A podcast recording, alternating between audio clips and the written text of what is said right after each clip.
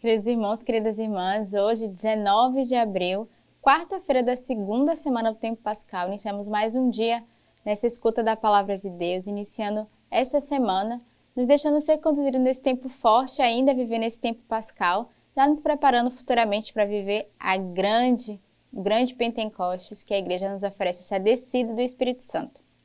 As leituras que a igreja nos oferece hoje é a primeira leitura dos Atos dos Apóstolos. Interveio então o sumo sacerdote, com toda a sua gente, isto é, a seita dos saduceus. Tomados de inveja, lançaram as mãos sobre os apóstolos e os recolheram à prisão pública. O anjo do Senhor, porém, durante a noite, abriu as portas do cárcere e, depois de havê-los conduzido para fora, disse: Ide e apresentando-vos no templo, anunciai ao povo tudo o que se refere àquela vida. Tendo ouvido isto, entraram no templo ao raiar do dia e começaram a ensinar. Chegou então o sumo sacerdote com a sua gente, convocaram o sinédrio e todo o senado dos filhos de Israel e mandaram buscar os apóstolos no cárcere. Mas os servos que lá foram não os encontraram na prisão Voltaram, portanto, dizendo: Encontramos o cárcere fechado com toda a segurança e os guardas junto às portas de sentinela. Mas abrindo, não achamos ninguém lá dentro. Ouvindo estas palavras, o oficial do templo e o chefe dos sacerdotes ficaram perplexos a respeito deles, pensando no que poderia isto significar. Foi quando alguém chegou com a notícia: Aqueles homens que metestes na prisão estão no templo ensinando o povo. Partiu então o oficial do templo com seus subalternos e trouxe os apóstolos, mas sem violência, porque temiam ser apedrejados pelo povo. Então a gente vê aqui nessa leitura dos Atos dos Apóstolos já esse milagre através da intervenção dos anjos que vão fazer justamente ali com, com os apóstolos que foram presos, na, né, colocados na prisão, e o anjo que vai libertá-los. E eles não conseguem compreender que mistério é esse. E a gente entende nessa leitura que, de fato, quando estamos nessa proteção de Deus, quando nos colocamos em Sua presença, o milagre acontece. E aqui o desejo deles era simplesmente de anunciar a Sua palavra, e foi o que eles continuaram fazendo. Mesmo saindo da prisão, pela uma, uma graça milagrosa, assim a gente pode dizer, eles continuaram a anunciar e a proclamar. E mesmo assim foram de novo, né, pegos para voltar para a prisão, mas percebemos que a palavra de Deus, ela não nos acorrenta, ao contrário, a própria palavra de Deus, ela nos liberta. E ainda que estejamos presos fisicamente na estrutura, a palavra de Deus é essa que vai libertar a nossa alma das prisões do mundo, mas das prisões de nós mesmos. E foi essa experiência que os apóstolos fizeram, né, de serem libertos a partir do anúncio da palavra.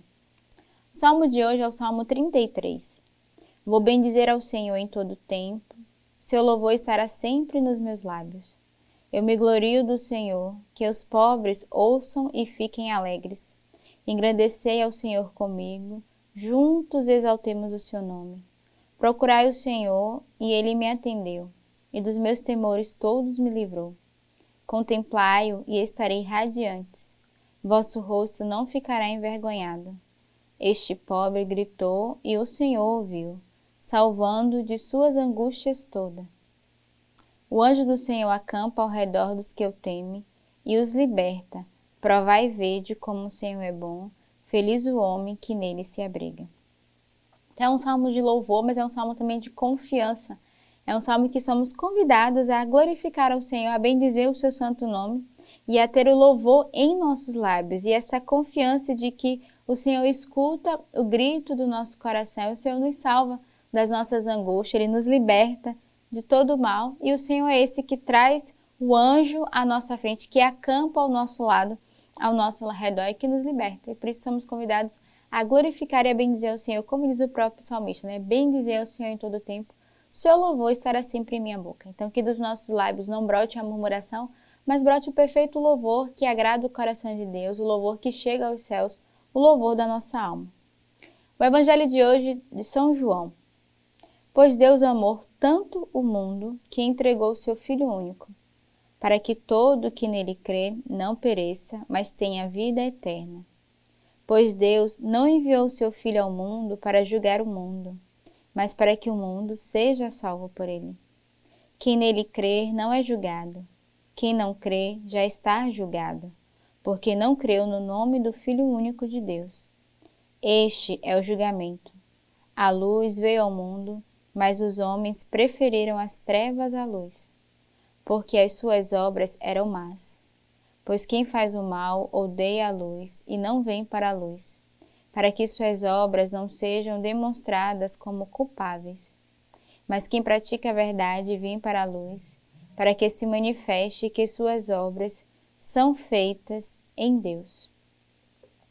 Deus amou tanto o mundo que entregou seu Filho único. E essa é a maior prova de amor que o Senhor deu a cada um de nós, de entregar o seu Filho a nós nos amando. E nós escutamos essas leituras agora nesse período pascal, nesse tempo em que o Senhor mostra a sua bondade, o seu amor e a sua misericórdia.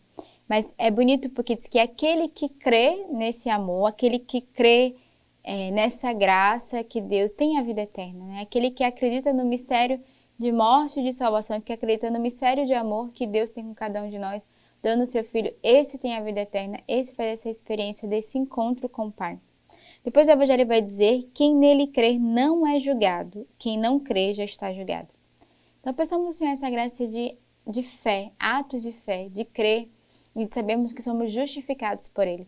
Aquele que não crê, ele é julgado porque ele não está com o coração aberto para acreditar na graça que Deus pode realizar no meio de nós. Então, peçamos ao Senhor essa graça de crer, de renovarmos a nossa fé, de renovarmos a nossa profissão de que nós acreditamos em Deus e lembrarmos que o Senhor é aquele que nos tira das trevas, né? Ele morreu por cada um de nós para nos libertar da escravidão, da escuridão, da da treva em que cada um de nós podíamos estar. E essa é a maior obra de salvação que o Senhor realizou no meio de nós. Pois o Evangelho termina: quem pratica a verdade vem para a luz, para que se manifeste que suas obras são feitas em Deus. Então, pensamos essa graça de luz, de verdade, de libertação de nós mesmos, daquilo que nos oprime, daquilo que de fato nos prende, né, que nos torna cárceres de nós mesmos. E hoje a igreja também traz uma leitura patrística belíssima, que é dos sermões de São Leão Magno, Papa. Cristo vive em sua igreja. Caríssimos filhos, a natureza humana foi assumida tão intimamente pelo Filho de Deus que o único e mesmo Cristo está não apenas neste homem primogênito de toda a criatura, mas também todos os seus santos. Disto não podemos duvidar. E como a cabeça não pode separar-se dos membros, também os membros não podem separar-se da cabeça.